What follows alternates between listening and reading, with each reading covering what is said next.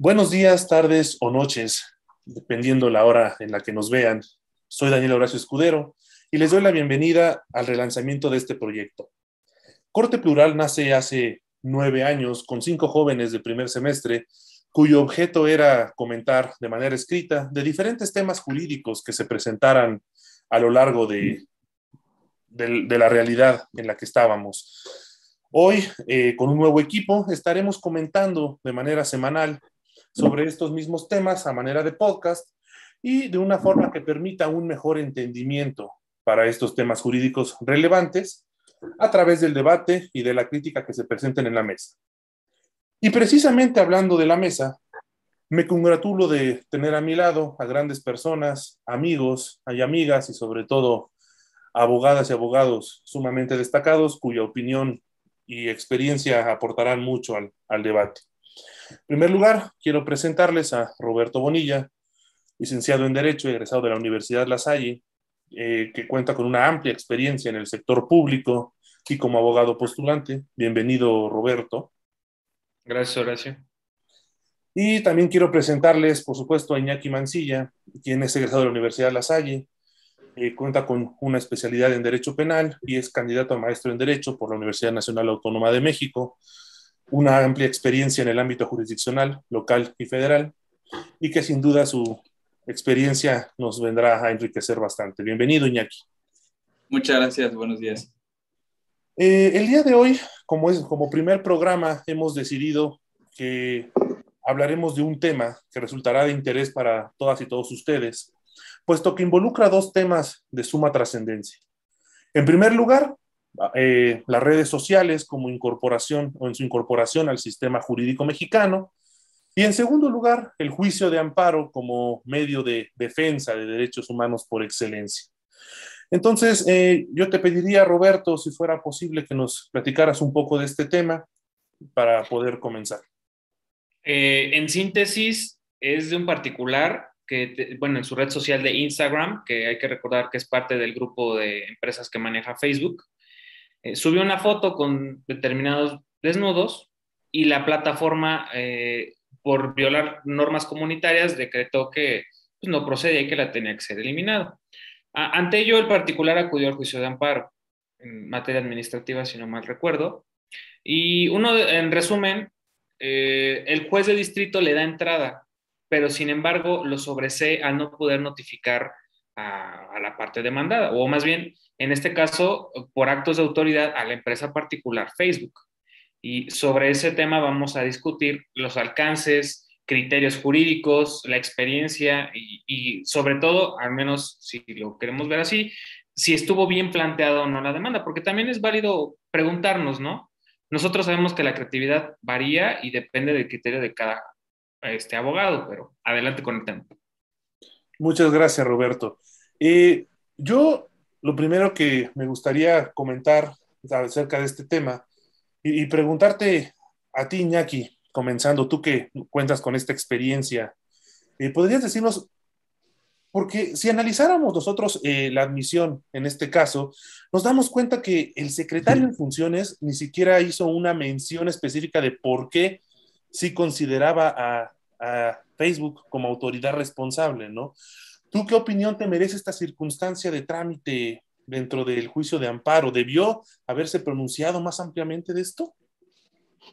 Mira, desde un aspecto netamente jurisdiccional y desde una posición de, del acuerdo, que lo conozco y vivo lo que es estar en una secretaría de acuerdos, que para mí eh, una secretaría de acuerdos, yo siempre lo voy a decir, es la trinchera de todo órgano jurisdiccional y es, yo creo que la columna de todo órgano, de todo órgano jurisdiccional.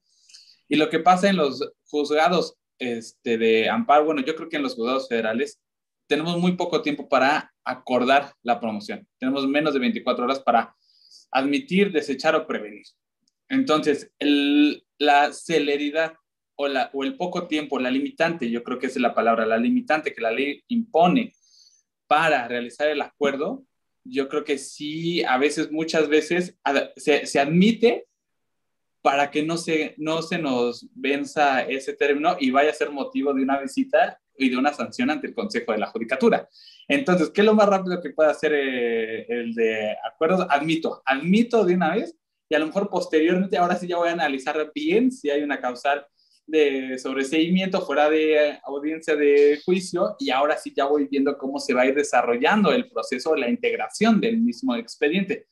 Pero en un, en un ex ante eh, de estudio, ¿qué, ¿qué, es lo que hace acuerdo? Admito, admito, admito, admito, y después ya veo cómo lo voy a resolver, cómo lo voy a arreglar, cómo, cómo voy a ir parchando, ¿no?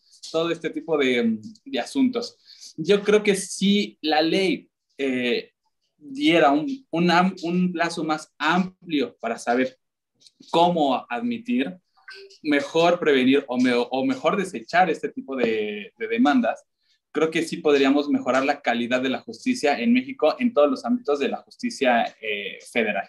E, ese es mi, mi, comentario respecto a lo que me, me preguntas en, en, este tema, ¿no? No, sí, claro, y, y, muchas gracias por él. Y justamente es, es, es, interesante esta situación, puesto que al final bien lo mencionas y bien lo dices, eh, a veces los números son importantes en un, en un órgano jurisdiccional, más de lo que banalmente pudiera pensarse, ¿no? Ah, bueno, veo que además Gabriel ya se unió aquí a la conversación, a quien le doy la bienvenida. Brevemente platicamos de Gabriel, quien es, además de un miembro fundador de este proyecto hace nueve años, es también egresado de la Universidad La Salle, cuenta con especialidad y maestría en Derecho Administrativo por el Centro de Estudios Superiores en materia de Derecho Fiscal Administrativo del Tribunal Federal, Justicia Administrativa, con experiencia en el ámbito jurisdiccional, público, académico y actualmente como abogado postulante. Bienvenido, Gabriel. Y gracias. a ver, yo te preguntaría, Gabriel, y voy a citar textual lo que nos dice la poderosa ley de amparo. El artículo quinto, ¿no? En su, en su, en su fracción segunda, la autoridad responsable, teniendo tal carácter con independencia de su naturaleza formal, la que dicta ordena, ejecuta o trata de ejecutar el acto que crea, modifica o extingue situaciones jurídicas de forma unilateral y obligatoria u omite el acto que se realiza, que, de realizarse crearía, modificaría o extinguiría dicha situación jurídica. Y después en un segundo párrafo nos dice esta propia ley, para los efectos de esta ley, los particulares tendrán la calidad de autoridad responsable cuando realicen actos equivalentes a los de autoridad que afecten derechos en los términos de esta fracción y cuyas funciones estén determinadas en una norma general.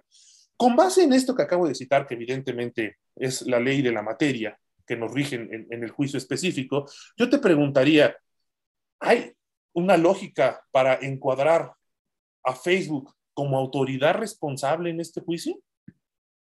Francamente, en ese contexto yo no lo alcanzo a ver la pregunta es, ¿y dónde está la norma general sobre la cual está, al amparo de la cual está actuando, no?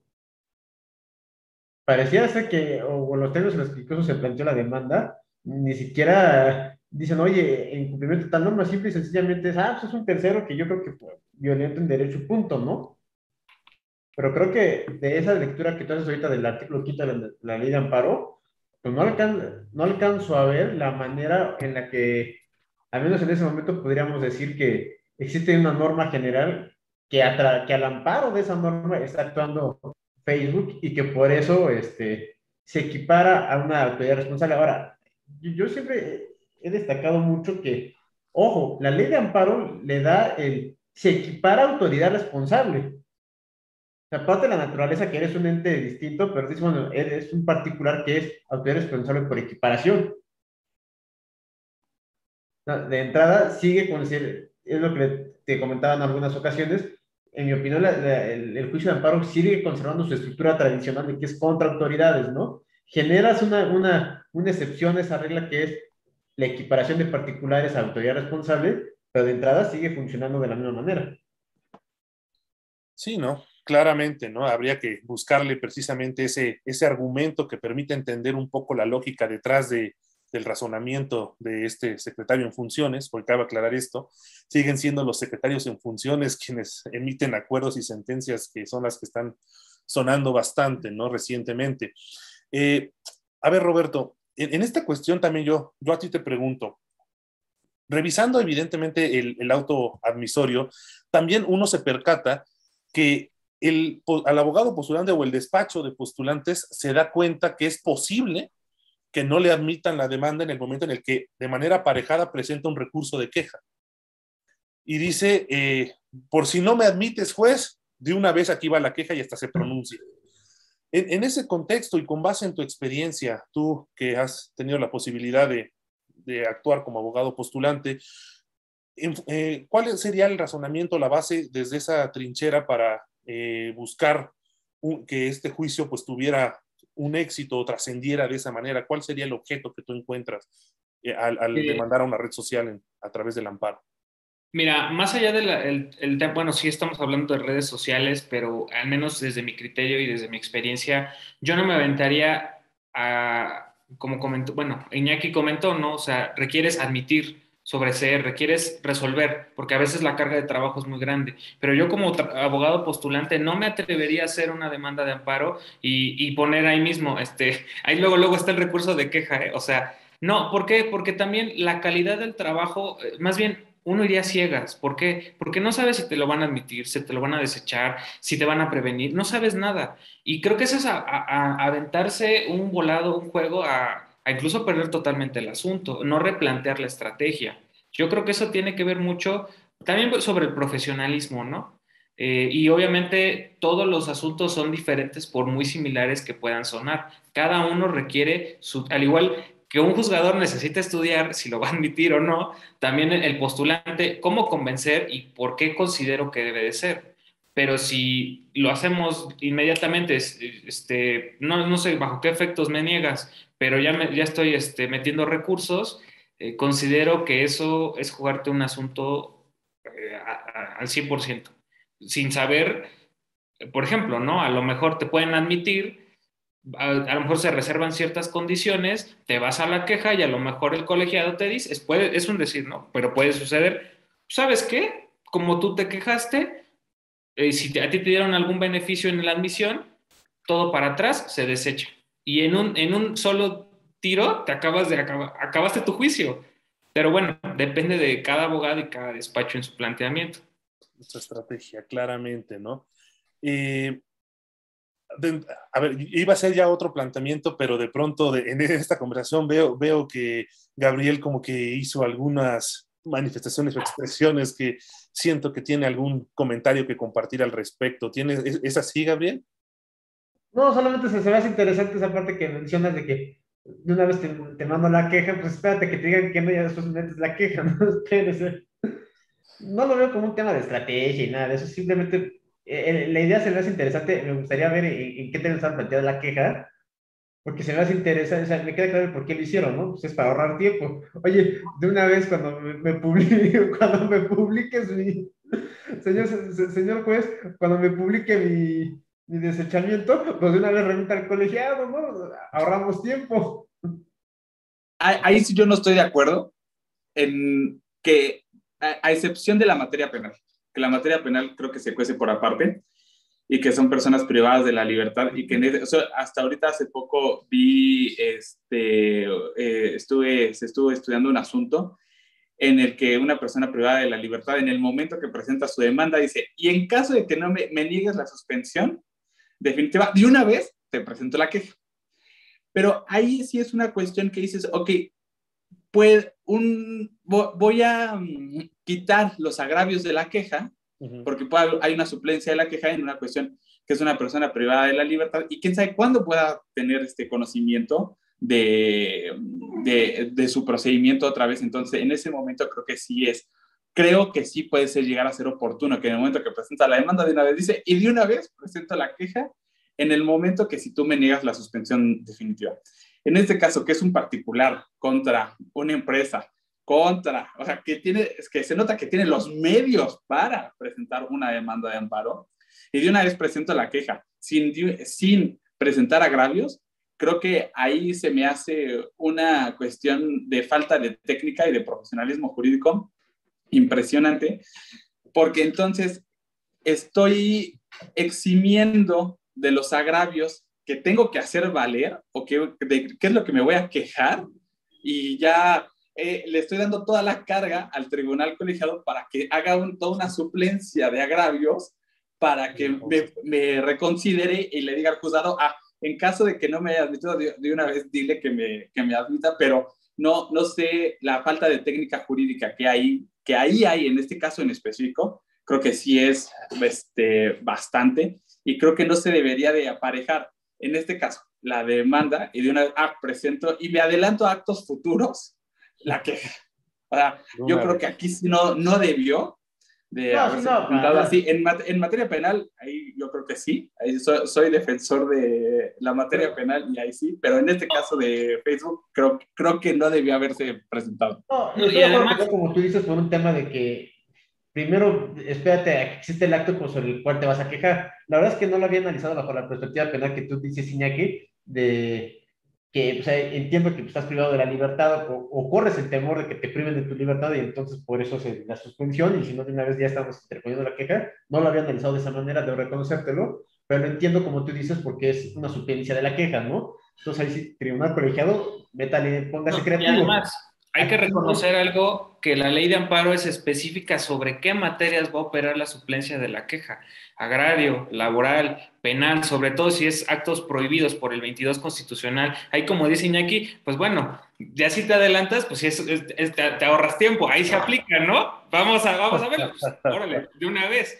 Pero ya si, por ejemplo, un tema civil, un tema de competencia económica, administrativo, híjole, es, yo de facto no lo, no, lo- no lo admitiría. No soy juzgador, pero no lo haría. ¿Por qué? todo- Porque la- las condiciones de relación son diferentes. O sea, No, creo. Claro, y sobre todo yo me quedaría pensando como en la circunstancia, en este caso en particular, de que, ok, me presentaste de manera aparejada una queja. Y yo, y de hecho, si analizamos el auto admisorio, ya, ya, te- ya estoy rindiendo el informe justificado en el auto admisorio. Ya le estoy diciendo al, al tribunal, no es cierto porque precisamente en este auto estoy admitiendo la demanda. O sea, ¿qué procedimiento ocioso? Se vuelve ocioso este procedimiento de que entonces, aún por obligación, este, le tiene que remitir el juzgado al colegiado, eh, la, obviamente todos los autos y la, y la queja, aun cuando se sabe que en el propio auto se está admitiendo la demanda, ¿no? Ah, aunque debo reconocer que como experimento se me hace muy bueno. La verdad es que si más allá que puedas decir que es un tema de técnica, date cuenta del litigio del que estás hablando. Es experimentar y también creo que como experimento funciona y pues a ver qué pasa, ¿no? Lo que se hace interesante es el comentario que hiciste Iñaki de que, eh, y ahí sí creo que es una, una falacia en la que debemos evitar caer en el sentido de que es un despacho que tiene los medios para promover. Pues, La justicia pues no es un tema de medios, de que, ah, entonces si no tengo los medios para promover, sí puedo hacer pendejadas, ¿no? bueno, Pero, o sea, no, no- no es tanto eso, perdón, no es tanto eso, pero sí, o sea, Sí, lo entiendo, lo si, entiendo. si- si en este caso me voy a ir contra un conglomerado multi- multinacional, o sea, quiere decir que por lo menos tengo algo de medios para contratar a, a personas que tienen cierta capacidad jurídica, ¿no? O sea, O que que eh, y- como dice Roberto, es así de, debe, debe de haber cierta capacidad y técnica jurídica dentro de esto. o sea, tampoco estoy contratando a, a, a una persona que a, que a lo mejor no sabe de qué es Facebook o qué, o qué controla Facebook o qué, cuál es el conglomerado Facebook, sino estoy contratando a personas que verdaderamente pues tienen una cierta relación dentro, de este, dentro del mundo jurídico y dentro de esta cuestión de, de técnica jurídica, ¿no? O sea, yo, por ejemplo, a lo mejor sí, sí hubiera demandado a, este, a Facebook en una cuestión de censura, pero no lo hubiera hecho como un acto de autoridad, sino simplemente ese cuadrito pequeño que a, que a todos nos da flojera leer, pero que todo el mundo le pica así de aceptar, aceptar, aceptar y acepto todo lo que tú quieras y te vendo mi alma al diablo. O sea, es ese cuadrito tan chiquito, pero tan importante, ahí nos da una relación de coordinación. Entonces, a lo mejor yo podría demandar a Facebook en el sentido de que coordinación en un ámbito civil y decir, a ver, si bien yo, yo estuve en un contrato de adhesión, sin embargo, creo que tengo derecho a, a darme a una expresión sin que tú me censures. Sin embargo, como nadie leemos, nadie leemos ese cuadrito, pues ni sabemos estamos, a qué viene, a qué no viene, ni, ni a qué va, ¿no? claramente. Entonces, yo, yo sí me hubiera aventado la demanda, sí, pero no lo hubiera hecho en una cuestión administrativa, me hubiera en una cuestión civil. Y, y justamente de, de ahí parte como la- la- el siguiente planteamiento, la lógica, ¿no? Porque, a ver, e- este tema de, evidentemente es novedoso por lo menos desde la perspectiva de que se está presumiendo a Facebook como una autoridad responsable. Sin embargo, ya hemos tenido unos otros primeros precedentes, incluso de la propia Corte, donde ya Twitter también, si bien no fue autoridad responsable, fue parte del, del juicio donde eh, se le reclamaba a, a, un diputado el bloqueo de una, de una cuenta, ¿no? El bloqueo de una cuenta de red social. Entonces vamos avanzando, parece ser que el, el mundo jurídico o la idea jurídica va intentando evolucionar en una lógica de pretender, eh, pues interpretaciones donde admitan eh, ciertas ideas que antes pues no estábamos 100% seguros que pudieran aplicarse, por lo menos en este juicio, ¿no? Y, y, y precisamente lo que comenta Iñaki, yo, yo es algo que, quería plantear y quería comentar, porque no quisiera también que la gente que nos escucha piense que eh, frente a una situación de estas, el amparo va a ser la solución universal para todo, ¿no? Porque luego así, así pareciera que incluso se, se, se, pretende enseñar, ¿no? Que el amparo es la solución universal para todo. Yo pensaría, realmente, y más allá de que pudiéramos incluso inferir que hay una cuestión de hasta litigio estratégico hasta cierto punto, es evidente, y ustedes no me dejarán mentir, que, que pudieran existir eh, recursos o juicios intermedios o previos a, a, llegar al juicio de amparo para buscar hasta eh, una, una, solución a, precisamente esta circunstancia de la que se duele, ¿no? El, quien en esta parte es el quejoso. Eh, ¿Ustedes creen que sí realmente el amparo debe ser así como en, en, esta, en este hipergarantismo o tiene que buscarse precisamente agotar primero todos los, los juicios previos a, a llegar a esto? No creo que, bueno, si quieres, Bonilla. Este, nada más una observación que, que, una vez te comenté, que fue el ministro Cosío que lo comentó, y de otro, otro planteamiento, pero dijo, es que el amparo, y precisamente ese hipergarantismo dijo, bueno, habrán amparos que sí pueden reparar, pero hay otros que no. O sea, no, no puedes quemar ese mismo cartucho siempre, ¿no? Eh, y bajo la vía ordinaria, si es, si es viable, si es, quizás yo hasta ahorita en este momento se me viene iluminando, ¿qué tal si lo vemos por un, un tema, puede ser libertad de expresión, el de datos personales que una vez comentamos, o daño moral, podría haber, por esa, esa censura. Esas vías ordinarias podrían ser interesantes para, bueno, esas sí, para explotarlo, y ya el amparo, si queremos llegar a ese momento, pues ya, ya lo que podamos avanzar de terreno, si queremos y lo elegimos. Pero en mi opinión, no, los amparos no, no resuelven todo. Algunas cuestiones quizás sí, tendrás pruebas instrumentales, documentales, pero en esencia quizás no resuelva el fondo de un asunto. Depende siempre. ¿Tú, Gabriel, algo ibas a comentar? Eh, yo la verdad no creo que sea un tema de hipergarantismo, nada por el estilo. Yo creo que es un tema, atiende una realidad práctica y que desafortunadamente, y lo he comentado en muchas ocasiones, prostituimos el juicio de amparo, ¿no? ¿Por qué? Porque el juicio de amparo para todos. ¿Por qué lo hemos hecho? Porque pues también en muchas ocasiones la justicia ordinaria, la justicia local, pues no te ayuda mucho, ¿verdad? Porque en ocasiones es, es este, como la justicia es ciega, por eso es lenta, porque va, muy lenta, porque va faltando paso a paso, ¿no? Entonces, en muchas ocasiones, eh, eso es lo que hace que en lugar de ir fuero común, intentas un amparo, ¿no? Sin embargo, creo que es parte de dicho estratégico, pero creo que tenemos mal, mal concebido o, o, mal entendido la manera en la que debería de operar, porque este asunto, como dice aquí, lo puede iniciar en el foro común, con un tema netamente contractual, y posiblemente va a llegar, a, lo más va a llegar al amparo, en un amparo directo, con un amparo directo en revisión, pero va a llegar al amparo. La diferencia es de que, a lo mejor, insisto, o por falta de confianza o por tiempos de la justicia ordinaria, o por no saberlo también, este, es más rápido, buscamos llegar de una manera más rápida a una sentencia, si un juez del distrito federal, ¿no? Allí en 30 días, o cuando mucho en dos meses ya tengo audiencia constitucional y vamos, ni siquiera sé si va para adelante o no. Creo que ese es el problema de que lo estamos prostituyendo el amparo y para todo es eso. Yo soy de la idea de, me gustaría conocer el criterio de un juez ordinario, un juez en materia civil, que me dijera, a ver, espérese, su contrato es esto, usted se obligó a tales términos, vamos a ver si sí aplica o no aplica, ¿no? Desde ahí empezar el, el, el pacta sunt servanda, entonces sería interesante ver un criterio construido desde ahí y no solamente llegar a un tema de constitución, constitución, constitución, derechos humanos, derechos humanos, derechos humanos, sí están, para eso son, pero el, el, bueno, el objetivo de todo ese sistema es que logren, premia, que logren este, introducirse al sistema ordinario. Si no, te la, entonces mejor quitemos el fuero común y hacemos esa chamba al, al Poder Judicial de la Federación. Que todos sean Están para- quedando con las, con las juntas de, de conciliación, pues ya dales también. esta facultad a todos este, por default, ¿no? Iñaki, ¿tú qué puedes comentarnos? No, no, no, mira, yo, yo, Gabriel, yo voy a defender mi, a mi foro común. O sea, yo, yo, yo, yo nací en el foro común y soy del foro común. Y um, yo, yo, yo creo que lo que falla en el sistema judicial nivel México es que hay unas cargas excesivas de trabajo, pero excesivas, todo- y todos estamos desbordados de trabajo.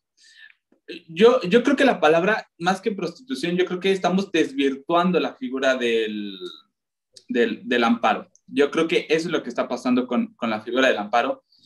Y eh, hace poco, este, la cuestión de, que no, ya no me acuerdo, no, no, no sé qué, qué, pasó con esa iniciativa de ley, este, que el padrón de celulares, que todos debíamos de registrar nuestro celular.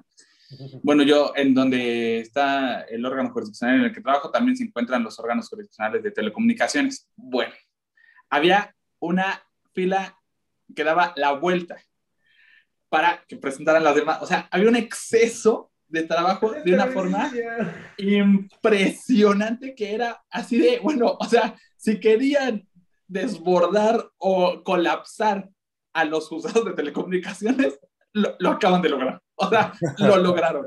Sí, era, una, era una cantidad de personas que estaban y de admisiones y de admisiones y de admisiones y de admisiones. Yo creo que en un día eh, los juzgados de telecomunicaciones de pasar de tener 10 demandas pasaron a tener mil demandas, ¿no? O sea, los números crecieron de una forma exponencial. Y volvemos a los temas de admisión. ¿Qué haces? Pues admites. ¿Y cómo admites? En un acuerdo muy sencillo, muy genérico y vas admitiendo así como, así como vayan, como vayan entrando, ¿no? Permítame tantito, por favor. Sí, no, claro. Eh, de hecho, bueno, no sé si ya, ahorita que lo comenté Iñaki, como hacer este, este punto, no sé si ustedes pudieron enterarse de la noticia de que ya se creó el tercer juzgado de telecomunicaciones, precisamente en una idea fantasiosa, yo lo llamo así, una idea de descargar trabajo, pero realmente eso es una fantasía, porque al contrario... Va, va, a ser igual, y volvemos a eso de que se sigue colapsando al sistema jurídico a través de la figura del, del amparo. Y, y, y, volvemos, sea, esta, de, desvirtuar esta, esta figura, ¿por qué no hacemos otro tipo de procedimientos o por qué no si llegamos al fuero común? O sea, el, el, fuero, el fuero común creo que sí tiene grandes este, eh, juzgadores y creo que tiene grandes personalidades. Y creo que no, de, yo creo que sí debemos de agotar todas las instancias dentro de todos los procesos y ya después, posteriormente, irnos al amparo como esa figura que verdaderamente nació de que es mi último recurso y a ver cómo me va y espero y le doy la bendición a que todo vaya a salir bien, pero no, no es solo eso, sino también verdaderamente meterle una técnica jurídica para que en serio se dé esta cuestión de que sí nos otorguen la justicia de la Unión. Y, no sobre todo de que esta cuestión de la suplencia de la queja vaya y gane todos los juicios, sí, no. sino que verdaderamente se dé este, esta técnica dentro de, de, del amparo. Pero es por todos los operadores jurídicos. No, no creo que solo sea por una cuestión de que la culpa nada más sea de los juzgadores o nada más sea de los postulantes, sino creo que todos estamos involucrados en esto de que verdaderamente salga adelante y a lo mejor hagamos cosas innovadoras, como Twitter, ¿no? Por ejemplo. O sea, de que si bien a Twitter no lo engancharon directamente, uh -huh. pero porque Twitter dijo, a ver, calma, yo solo soy una base y cada quien pone su información y cada quien hace lo que quiere. Y por eso desbloquea la cuenta para que tú como servidor público, todas las personas que te siguen tienen derecho a saber qué haces o qué no haces, ¿no? O sea, y, y, y, hasta a tal llegó el punto a grado de Twitter que ya se estaba dando una cuestión de derecho de petición a, a partir de redes, este, de redes sociales, ¿no? Que ahí sí ya dijeron, a ver, no, permítanme tantito, no es para tanto, porque creo que sí estamos dentro de esta evolución constante en redes sociales que creo que sí se deben, si bien no limitar, pero sí de regular. Yo creo que sí, esa es, es la palabra y creo que debemos de regularlas de otra forma para que no, no lleguemos a absurdos jurídicos también, ¿no? Que justamente eh, yo también quisiera como en este, en este momento como hacer este comentario de intentar como hacerle ver también al, a, pues a la gente que nos escucha, evidentemente, que la idea misma de pensar que el juicio de amparo es un juicio efectivo, es un sofisma, o sea, se, genera en muchas cuestiones porque, y lo comentaba la, una ocasión que eh, escuchaba yo al doctor Rodrigo Uprimi, un colombiano que es el presidente del comité de ESCA en la ONU, y hacía una comparación entre el juicio de tutela colombiano y, y el juicio de amparo mexicano, ¿no? Y él básicamente decía, el juicio de eh, tutela colombiano lo puede presentar un niño de 8 años. Dice, y parece que el juicio de amparo mexicano tiene que venir Albert Einstein, una cuestión de estas, para, para poder promover un juicio por tanto tecnicismo, tanto, tanta cuestión que implica. Entonces, yo también creería eh, que precisamente, primero, el juicio de amparo no es tampoco un juicio tan efectivo como se presenta o como se presume o pretende presumir. Y en segundo lugar, pues yo también eh, sería muy partidario a lo mejor de buscar en la lógica de la legalidad, pues que los diferentes procedimientos intermedios que pudiera haber sean agotados y exigidos entre las autoridades, ¿no? Eso para mí me parece una cuestión de suma trascendencia a resaltar.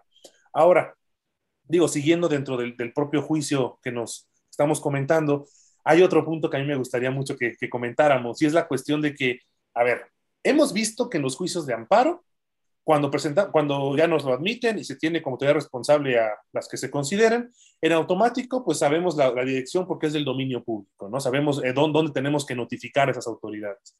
En este caso, precisamente por la particularidad, al ser un, eh, un, particular, pues lo que se pretendió fue que se notificara en el despacho de los representantes legales de esta parte evidentemente nunca se logró, ¿no? Nunca, se logró eh, pues, notificar y notificar y se hicieron diferentes actuaciones en pro de ello. Y al final, pues bueno, ya sabemos la consecuencia, no se sobresee el juicio porque no hubo manera de notificar a la autoridad responsable. En ese sentido, bueno, eh, debió haber a lo mejor, no sé, el juez actuado de otra manera, o bueno, el secretario en este caso, actuado de otra manera para intentar notificar a la autoridad responsable. Os digo, partiendo de la lógica de que pues estamos en una cuestión sui generis del juicio de amparo mismo. Entonces, ¿qué, qué opinión tiene? Yo creo que sí. A ver, este es un tema netamente de forma. Este, técnicamente procesal nada más, ¿no? Si no me recuerdo en la ley de amparo, creo que no lo establece, pero Código Federal de Procedimientos Civiles, de aplicación supletoria, los jueces tienen poderes casi casi omnipresentes, tienen facultades para mejor proveer, para realizar cualquier diligencia. En ese sentido, puede utilizar cualquiera de los medios que tenga a su disposición para poder este, lograr la notificación. Una cosa es cuando dicen, oye, este, la persona ya este, se pasó al otro mundo, pues ve un poco difícil que después pueda notificarle de esa manera, ¿no? Pero fuera de ese contexto, creo que existen, este, tiene facultades muy amplias para poder notificar. Petición de informes a otras autoridades, este, no sé, como una búsqueda general, ¿no? En, ese sentido tiene toda la razón este Gabriel, eh, pero yo más que cargársela al juez, yo se la cargaría al peticionario del juicio de amparo. ¿Por qué? Porque tú eres el que acude, necesito que me des elementos, yo no puedo hacer tu trabajo. Y una vez lo comentamos, ¿no? O sea, puso el RFC, puso el domicilio fiscal en México, mandaba al despacho, el despacho no se quiso hacer cargo, dijo, no, yo nada más, yo soy mandatario, o sea, yo no tengo nada que ver. Bueno, también es saber qué tanto dominamos otras materias jurídicas y logramos crear una teoría del caso, no solamente en materia penal, para convencer al juzgador de decir, ok, tú eres competente por esto. Yo en su momento te dije, bueno, si la ley del IVA contempla a empresas digitales, por ejemplo Facebook, que también con Marketplace, que ofrece servicios, tengo el domicilio fiscal, sé quién es su mandatario, ok, puedes crear una teoría del caso y al mismo tiempo, aplicando lo que dice Gabriel, eh, por si no funciona esa, esa teoría, al yo tener los datos de la empresa en México, forzosamente algo tiene que salir aquí en México. O sea, ¿quién tiene para, para realmente atraerlo a tu foro y crear este, la, el ambiente, mm, un ambiente bueno para la generación de un buen juicio? En mi, en mi opinión, creo que fue falta de técnica del que acudió al amparo, en mi opinión. Yo, yo nomás haría una pregunta interesante de lo que comentó Bonilla. Y dice, el juez no va a hacer tu trabajo. Ah, caray. ¿Dónde dice que es trabajo de una de las partes? ¿Es trabajo del juzgador o es trabajo de una de las partes? como parte te proporciona un domicilio donde sé que está la persona. Si no se encuentra, el resto de las diligencias, no lo sé. No sé, ¿es trabajo de, de, la quejosa o ya es trabajo de, de, del órgano jurisdiccional? Solo para aclarar, de hecho, no sé qué jurisprudencia es porque la neta no la tengo en este momento, pero hay, hay ocasiones que te dice, o sea, es obligación que si en los informes o en, la, o en el auto de, de, notificación no está, necesitas darle elementos al juzgador para que proceda. Y yo creo que sí, y, o sea, eso es bueno y es malo. ¿Por qué? Porque depende de qué lado estés, ¿no? Si, si no quieres que te notifiquen, pues está súper bien, o sea, esa jurisprudencia te ayuda, pero si estás del lado que, que el actor, pues te hace más complicado si no tienes elementos, pero es mi opinión. Dependiendo del caso, claro está. Sí, no, claro. Tú, tú Iñaki, ¿qué nos puedes comentar de esto? De, hecho, estaba tratando de buscar el, el, artículo con que justamente se basa el, la, el sobreseimiento fuera de audiencia, que sí lo justifica en la ley de amparo. Y sí es como dice Roberto, sí es carga procesal del quejoso decir el nombre correcto de la autoridad, no es del juzgado. O sea, sí es del quejoso decir el nombre y precisión de la autoridad este, responsable. Que en este caso, yo concuerdo con Roberto, debe haber una cuestión de técnica jurídica porque no sabemos si es Facebook este, Incorporated, no sabemos qué, qué es Facebook Incorporated, qué es Facebook eh, bursátil, Facebook a solas, Facebook Company, o sea, es, bueno, es todo un conglomerado que, que, evidentemente ¿no? se va desarrollando de distintas maneras y cada nombre y cada Inc. Company, bursátil, no sé, o sea, va controlando cada una de las, va controlando cada cosa distinta dentro de, dentro de todo este conglomerado. O sea, no, no solo, y eso lo, lo aprendí en, a la mala en un despacho durante el desarrollo de la carrera, Ajá. porque sí ex, me explicaban que cada, una, cada, cada, terminología distinta al término de ese nombre va, se va desarrollando en una área distinta, si bien todos son dentro del mismo conglomerado, pero si no sabes denominar bien contra quién te vas a ir, si es bursátil, company, incorporated, o sea, o lo que sea,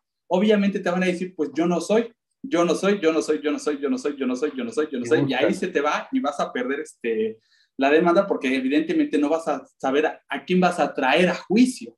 Entonces sí es responsabilidad de, ya sea del actor o en esta cuestión del quejoso, de denominar bien contra quién te vas a ir para que surta también efectos esta cuestión de que, ay, pues, a ver contra qué, ¿cómo le hago? A ver, chicle y pega, y a ver, y si ya pegó, ya, gané, va a ser un golazo, ¿no? Ya, ya Entonces, lo hicimos. Es, exactamente, entonces yo creo que sí, es, y, y, volvemos a toda esta cuestión de una verdadera técnica jurídica, una cuestión de profesionalismo, o sea, a todo, a, a, o sea no, no, solo es una cuestión que estamos desvirtuando el amparo, sino que sí estamos en general desvirtuando las cuestiones procesales y jurídicas con tal de irnos o sea, ir más allá de estas cuestiones, que está bien, o sea, yo no digo que esté mal, o sea, está bien, pero yo creo que sí debemos de agotar procesos, debemos de agotar juicios y explorar otro tipo de, de cuestiones de este, litigio estratégico. O sea, volvemos, o sea, yo no me hubiera ido a una cuestión, o sea, yo sí hubiera demandado, sí lo hubiera hecho, pero no, no a través de una cuestión este, administrativa.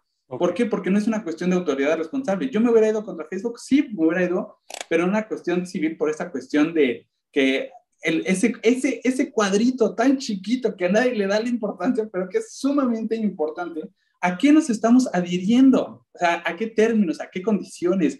¿A qué yo le estoy dando aceptar? O sea, estoy dando mis, no sabemos si estoy dando mis datos privados, cómo se van a resguardar, quién va a resguardar esas fotos, en dónde se están resguardando. O sea, no, no, yo, eh, yo me declaro completamente ignorante de, de cómo se están resguardando mis datos personales sea, pero todos llegamos, le damos toda la información y ahí nos vemos. Y nos ¿No?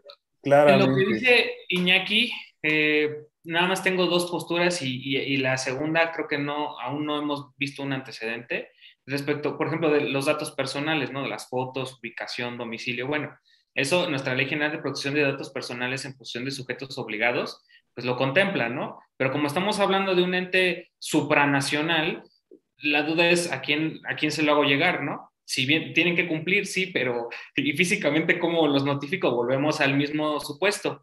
Y otro... Pero y otro... Que, que, que, ahí nada más aclarar, creo que supuestamente esa misma ley obliga a todos, este, a todas las personas Ah, bueno, volvemos, soy ignorante, no he leído ese contrato todavía, pero supuestamente deben de reajustar, este, todos, de, eh, están obligados a reajustar todos los contratos de adhesión y poner esa cláusula donde eh, los datos de cuestión de particular están protegidos y bla, bla, bla. O sea, supuestamente ya debe de estar dentro de ese contrato el, e, esa, esa cláusula donde dice entonces, vamos a proteger tus datos particulares. Y ya, supuestamente. Ahí es el problema que destacamos, que es el que comentaba Unía y que hacía relación a Horacio todos, de tienes un problema que no se alcanza a ver ahorita, creo que no, no lo vemos, es, es, un tema de jurisdicciones. De entrada, la empresa que te presta el servicio, a lo mejor el servidor está en, en territorio americano, pero la subsidiaria está en las Islas Caimán. Eh, tienes un, al, al ser empresas globales, existe todo un enramado corporativo que de entrada te pone en desventaja a ti como particular. No es lo mismo este, cuando vas a demandar, no sé si alguien quiere demandar a, su proveedor de, de, telefonía de internet, bueno, lo tienes aquí en el Pan de las Tunas y sabes dónde está su edificio, ¿no? O, es más fácil la búsqueda. Claro. Cuando lo haces en este tipo de temas, y creo que también ahí es donde tenemos que ser moderados y aplicar ciertas cosas, e, el entramado corporativo es tan amplio que sabes que existe la empresa porque lo pones en internet y allá aparece, pero si lo intentas ver a lo mejor ni, y donde te dicen ahí que es el domicilio vas, y no hay nada, es un código postal en las Islas Caimán y párale de contar, entonces eso, eso genera un problema y, vaya usted a decir a, Estados Unidos, no, pues es que mi ley que hicimos aquí en el Congreso de la Unión dice que los datos personales, pues allá van a decir, ah, pues qué padre su ley, pues aquí la del Congreso de los Estados Unidos, si le gusta y si no, no esté molestando. Claro, ¿no? Una cuestión estrictamente que nos remita a la competencia y que, y que muy buen punto tiene que ser estudiada. Eh, miren, nos acercamos a la hora de cierre, nos acercamos a, la hora de, conclusión. Entonces, yo les pediría a, todos que, pudieran dar una, conclusión final, una, un comentario final respecto del tema, eh, para que podamos, eh, pues bueno, cumplir con, el tiempo que nos hemos, que hemos acordado, ¿no? Entonces, no sé, Gabriel, si quieras comenzar tú con una opinión, un cierre yo, yo, yo lo vería, este tipo de, de juicios o de experimentos, para mí es un experimento lo que hicieron. A lo mejor podemos decir que es un tema de técnica y que no sabemos bien cuál fue el trasfondo, también se entiende qué fue lo que pidió. Pues, o sea, hay tipos de sentencias que la vas a enmarcar y se va a ver bien bonita en tu estudio, pero no, no vas a tener mayor efecto que ese. Creo que es bueno, pero sí y que denota lo que platicábamos y creo que todos llegamos a ese consenso. Nos hace falta trabajar en, en, tema a todos los operadores jurídicos, juzgados, este, abogados, este, autoridades incluso. Nos hace falta trabajar más para poder pulir y generar un mejor sistema. Sin embargo, también no debemos de evitar caer en, en, eh, eh, en ese tipo de cosas, como decíamos, ¿no? de desvirtuar instituciones o o como yo le digo coloquialmente, o prostituir el juicio amparo, sino requiere un, un, estudio profundo sobre el, el, objetivo que se persigue. Y ya después sobre eso empieza a construir, ¿no? Claro. Gracias, Gabriel. Eh, Roberto, ¿qué nos puedes comentar? Uh, este tipo de experimentos son muy interesantes, a mí me gustan, los haría, pero antes de aventarme, y hacer luego, luego la queja, me gustaría hacer un análisis claro sobre el caso en concreto para hacer el experimento. O sea, si vas a experimentar, que valga la pena y, que realmente te apasione, ¿no? Porque así aprendes no solo de la rama a la que vas a litigar, incluso de otras, y tu criterio jurídico se amplía. Creo que ese es el mayor regalo. Ya si lo haces por litigio eh, de trabajo, pues bueno, hay que adaptarse a las condiciones del cliente, ¿no? Eso sería lo único. Gracias. Iñaki, ¿qué nos puedes comentar tú? Yo, yo concuerdo con Gabriel y con Roberto que debemos, todos los operadores jurídicos debemos de pulir nuestra cuestión de técnica jurídica. Y sí, eh, evidentemente, mm, e, esta cuestión como una de amparo, cuestión de litigio estratégico, pues el, el simplemente la marihuana, ¿no? ya está despenalizada y, y, empezó como un litigio estratégico. El aborto también empezó como una cuestión de litigio estratégico para ya despenalizarlo. Y yo creo que sí, ha habido muchas grandes este, riquezas a partir de litigios estratégicos. Sin embargo, creo que sí se debe de replantear y se debe de estudiar bien cómo va a ser y cómo vamos a llegar a, lo que queremos.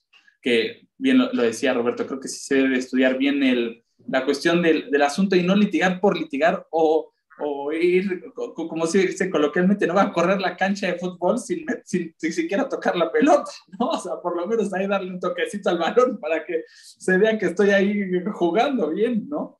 Entonces yo, yo creo que sí se debe de, de repensar muy bien la estrategia que se, que se quiere hacer. O sea, por ejemplo, reitero, o sea, yo no me hubiera ido a una cuestión de administrativo poniendo a Facebook una cuestión de autoridad responsable, yo me hubiera ido a una cuestión civil y puede que a lo mejor si, hubiera, o si hubiesen obtenido mayores resultados a partir de esta cuestión, ¿no?